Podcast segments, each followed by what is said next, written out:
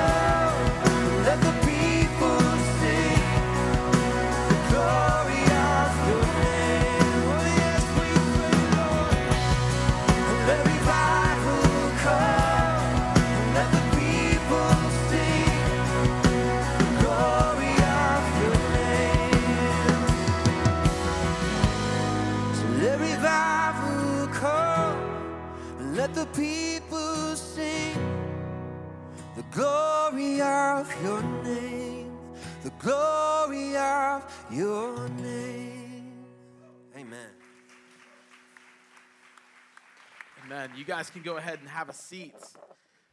I also want to welcome you uh, back to 710. My name's Paul, and I'm one of the people who gets to serve in this community. And um, yeah, thrilled that you guys are here with us. We're thrilled to be back. It's awesome.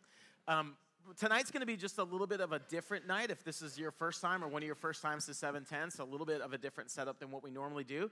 And because we're kind of kicking back um, up and it's another semester for us we as a team um, decided that we really wanted to start um, uh, this next kind of season in this community the right way um, and so we want to take a concentrated time um, in, in prayer tonight and we're going to continue to sing like we just did and um, if you're like not a Christian or a Jesus follower or a church person, um, that's not meant to make you feel like awkward. Maybe like, okay, this is why I don't go to church things because they make you do stuff you don't want to do. Um, this is not meant to make you feel like that at all. So um, here's a little tip: if you just kind of put your head down and like look like you're praying, people will just think you're super spiritual. So you can get away with that. Um, but we do want you to just kind of watch because this is what um, this is what Christians should be known for. The Christian, the term Christian, especially in today's kind of culture and climate, really, um, I don't think has quite the meaning that it should. Um, um, but what Christians should be known for is their dependence on, their love for, um, and their absolute need for, for Jesus. And so that's the posture that we want to take uh, tonight. And so we're going to continue to sing, like I said, and, and continue to pray. Normally, when you come to a gathering like this, there's like one guy like me that you'll like sit there and listen to. Um, but tonight, um, you supply the voice to what we do. So when we pray, um, we're going to pray out loud, and we're going to fill this room with just our petitions uh, and our adoration and our affection for Jesus. There's there is one Bible verse that we're going to look at tonight. It's from the book of Habakkuk, which I'm, I'm sure you've all memorized, but just in case um, you haven't, here's the kind of the setting of Habakkuk. Habakkuk is a prophet, and prophets were they were mouthpieces for God. God would speak to these prophets, and then the prophets would speak to the people. In the setting that Habakkuk is speaking to um, is really a day that's kind of like our day. Um, he's looking out at, at the people of God. He's looking out at this nation um, of God, and he's just seeing evil run rampant. And he's seeing a total disregard for God and his law and the way that he desires uh, life to flourish and the way that he desires uh, life for humans to be with one another and to be with him. And so Habakkuk actually starts this book by complaining. And uh, maybe you didn't think you can do that with God, but you can. Uh, it's there in the Bible. And he's complaining. He's complaining, God, why do you let these people just turn away? And maybe, especially in kind of like recent events that we've seen even this past weekend, you have that similar kind of thought, similar kind of prayer. Maybe there's something in your own life where you think, God, why? Why did you let this happen? Or where are you when all of this is happening? That's exactly what Habakkuk is saying. It's where he's coming from. Um, there's another thing that, that Habakkuk complains about. The, the Babylonians, who are like the worst of the worst at this time, um, they're actually going to over, overthrow the, the nation of Israel. They're going to overthrow God's people. Um, and so Habakkuk has a complaint against that. Like, God, why would you let those who are more wicked, even though these people are turning away from you, they're still your people, and let you let someone who's not your people come in and overthrow them and, and evade? And he complains about this. But then in chapter 3, Habakkuk really takes a turn, and his his prayers turn from these complaints about what's happening in culture and society to a prayer for revival. And I'm going to put this verse up on the screen for us. And this is, this is what he says He says, Lord, I've heard of your fame, and I stand in awe of your deeds, Lord. Repeat them in our day, and in our time, make them known. In wrath, remember mercy. what Habakkuk is saying there is like, God, I know the stories of you and how faithful you've been, how you've been a deliverer, and how you've brought freedom, and how you've brought hope and how you've brought salvation. I know that's who you are. And so Habakkuk says, I'm recalling all these great things that I know to be true about who you are. And he's, and he's asking, it's a prayer of salvation. It's actually a prayer of revival, which is where we're going tonight ultimately. He's asking for revival in his people and in his nation. He says, Lord, I've heard your fame. I stand in awe of your, of your deeds. There's two things that we learn um, about prayer from Habakkuk. First um, is that we can have honest prayers to God. Sometimes we pray, and I mean, I don't know if, if, if, you're like this, but sometimes I just get in kind of these modes of prayer where I just always start with the same line, like, God, thank you for this day. He's like, oh man, how long did it take you to think about that? That's the same thing you say to me every time. And sometimes we just kind of get in these modes and we just are like saying words, but we're not really, we don't really act like we're communicating to someone who's real. But Habakkuk does, and he tells us, like, you can be honest with God. He knows it already anyway. But you have the freedom to be honest with, with, with God. Um, the second thing that we're, that we're going to see is that revival starts with personal acknowledgement of God, like personal acknowledgement of who God is and what He has done in your own life. And that stirs up an affection that moves outward towards others. It's, it's, the great, it's the great commandment, right? To love God, everything you have. How do I stir that up? By remembering how good God is. And then I'm able to love others more than I love myself because I realize how much I've been loved by God. So it starts with that personal acknowledgement, it moves outward. And our prayer moves from just kind of the self preservation. What I mean by that is a lot of times we just pray prayers either for our own comfort or for our own plans or for our own agenda. We have a lot of like me centered prayers. And the more time that we spend just getting close to the heart of God, of who He is and what He's all about, our prayers begin to shift. They, our focus begins to shift from us and moves outward. And we're going to we're going to pray for that tonight. We're going to we're going to start with acknowledging who God is, giving thanks to him for all he has done. And we're going to end our time by having real outward focused prayers. And, and so the first thing we're going to do, and I'm going to ask you to just kind of do this around tables back there where you guys are sitting in chairs. You feel free to move furniture in this place. This is like your house, kind of. Um, but except your mom's not here to clean up after you. But um, unless someone's mom is here tonight, then then yes, your mom is here to clean up after you. Um, yeah, I'm going off the rails, but um, but get in kind of groups where you can pray together. We really want this to be a, a corporate time, not just a not just an individual time. Again, um, this is a community that is not going to be known for a lot of things like we're, we're not going to be like the coolest or the hippest or we're not going to necessarily always like be the best at everything but we are going to be a community that is committed to, to seeking god through prayer um, and that's just something that as a team that we've really said well, there's a lot of things we can't do well but we can devote ourselves to that. So we're going to. So anyway so we want you to get back there in the back chairs. We want you guys to kind of be in a circle and be praying with each other. But we're going to start our prayer time by really just reorienting our minds um, around what we know to be true of God and thanking Him for what we have in our own life. And this is how you stir up affection by appreciation, right? So, like if you've in a relationship or if there's somebody that you love or something that you love, the more you appreciate it, the more affection you have for it. And it kind of works in this circle. Like the more affection you have for someone, the more you appreciate them. And so we, we're going to really kind of start with that cycle, that cycle of God, grow my affection as I appreciate who you are. I mean, remembering your goodness and your faithfulness and, and your gifts. And so, and we're just going to ascribe to God his worth. Um, we're just going to simply tell him what is true about him. So I'm going to give you a, a, moment now, and then the band's going to continue to lead, and then I'll come back. We'll have another prayer moment. The band will lead us. But right now, just right where you are, right at your tables, just get right started. Um, and these can be just kind of simple one-line prayers. They don't have to. You don't have to preach a sermon to everybody at your table. Please don't do that.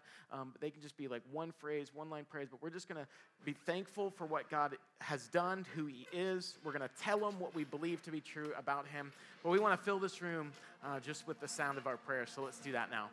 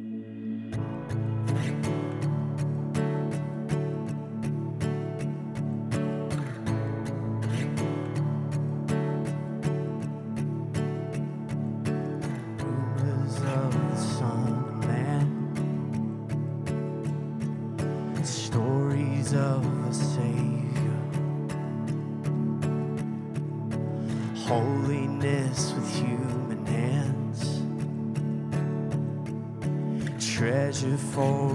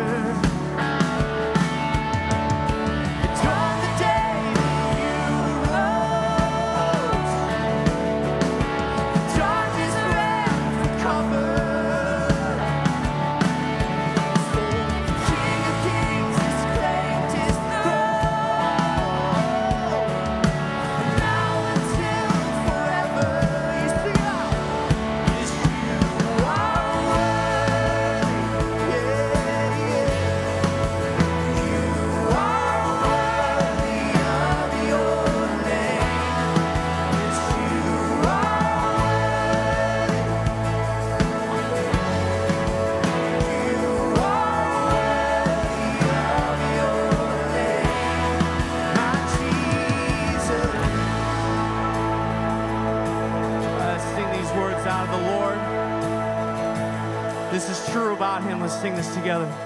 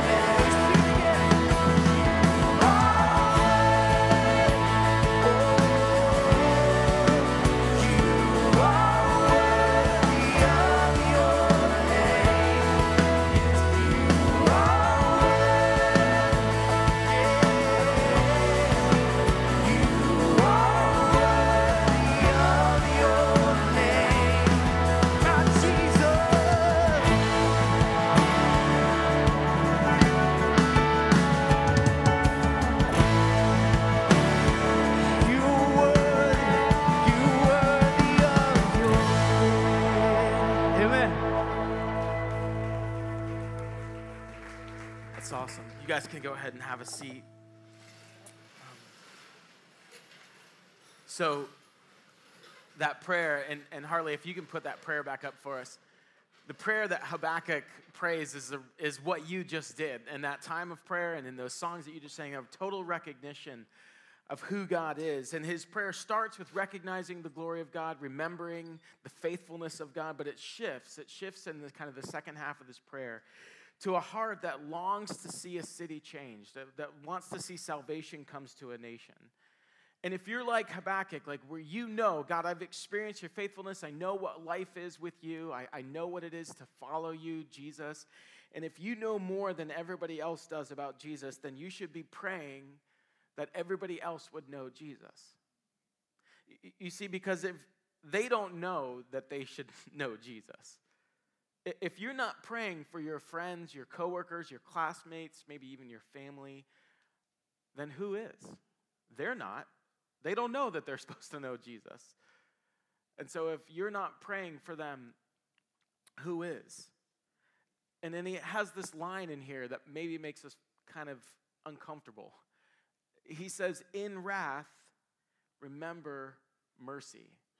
Now, I, I know it's 2019, so we're not supposed to talk about the wrath of God. That's something that like they screamed about in the 50s and the 60s. But you see, apart from Jesus, you are under the wrath of God. God is a God of love, and He's a God of grace, and He's a God of mercy. But He's also just and holy, and He's a God who will not let any sin go unpunished. You can't have the mercy without wrath. So we don't want to erase that from the gospel. If there's no bad news, then there's no good news. And I think sometimes the reason that we're not as passionate about the good news is because we really don't take the bad news seriously. So when, when we think like that, when we sing about the cross, it kind of loses uh, its power. Um, it loses its, its passion. It, it, we sing about the cross like the same way we would sing about if we got a new job or got accepted to college or went on a date. It- like it's great, it's good, but it's not changing my life. But that's really not the picture. It's, it's not the picture of, of the gospel. The, the, the picture of the gospel is um, it's kind of like the space shuttle Columbia. I don't know if you guys re- would remember this or not, but on February 1st, 2003, the space shuttle Columbia disintegrated on atmospheric reentry. It killed all seven member seven crew members. And what had happened is a piece of insulation had broken off uh, during liftoff and actually damaged a part of the wing of the space shuttle. And when that happened, it compromised the heat shield. When a space shuttle re enters the atmosphere, it, go, it goes through temperatures, because of the friction in the atmosphere, it goes through temperatures that are uh, in excess of 3,000 degrees. And, and the heat shield on a space shuttle or on a capsule is what keeps humans from being annihilated. It absorbs the heat and it spares their life. And that's the picture of what Christ has done for us. Because the wrath of God towards sin is nothing compared to what is experienced on atmospheric reentry. But Jesus bore that on our behalf. He was the one who took the punishment, the wrath.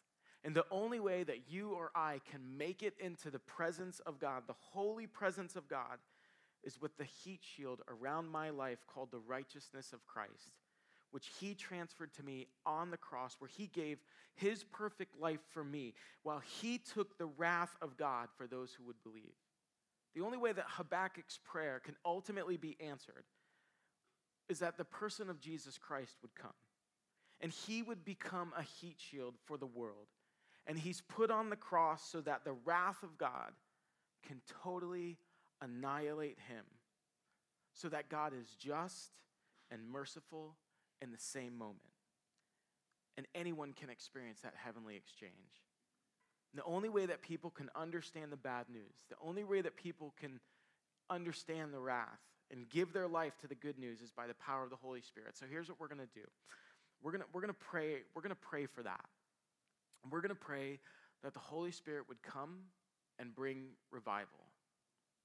And, and I want you guys to do something um, really specific too. I want you to, to pray. Some, some of you, how, how many of you are, are like, you're getting ready to start like ASU? Any ASU people here?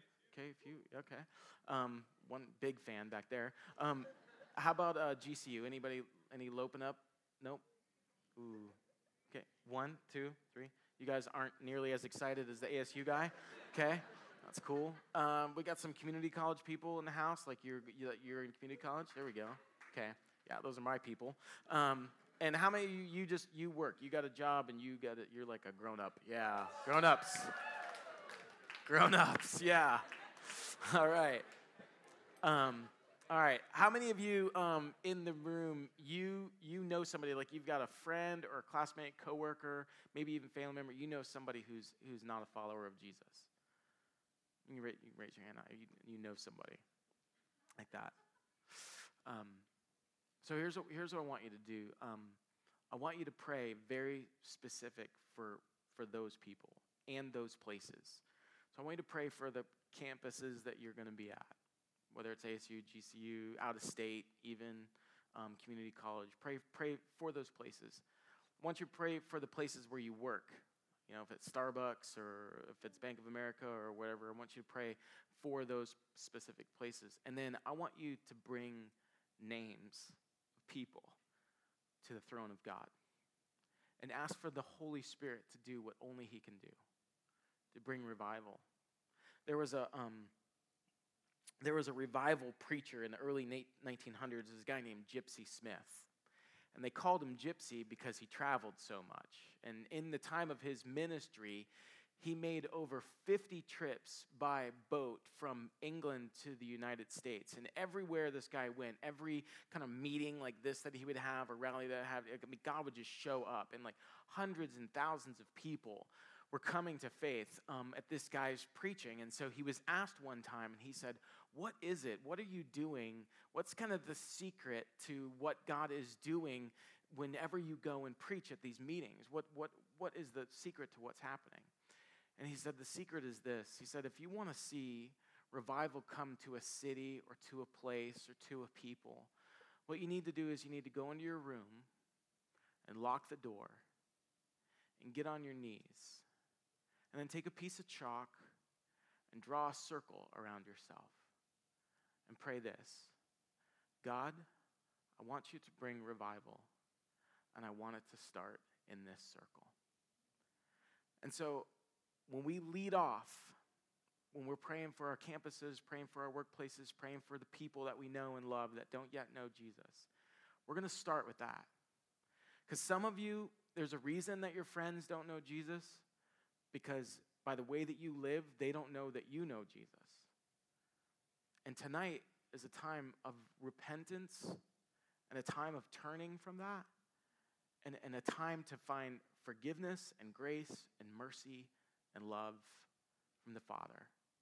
And it's a time for you to say, no, no, this, this school year, this work season, this part of my life, this is going to be different.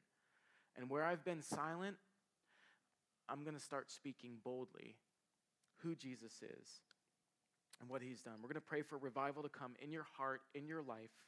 We're going to pray for a passion for the people that we know that are lost. And we're going to pray for boldness to proclaim the story of God in this world. We're going to pray um, for those places that God has us on purpose. So let's do that now. Again, get, get in your groups. And guys, feel free to move around the room. If some of you, if you can use these chairs and this stuff over here, if you want more room. Some of you are standing, you can do that. Um, but whatever is going to make sense. If, if there's people in the room that um, maybe you go to school with, that you're not sitting with, you can move across the room. Um, one more thing too, if you want to, if you want to ask for prayer, if you want to ask for prayer, with the people at your table, now's a great time to do that. Just say, hey, I need prayer um, for whatever's going on in your life, and then we'll, we'll continue to worship together.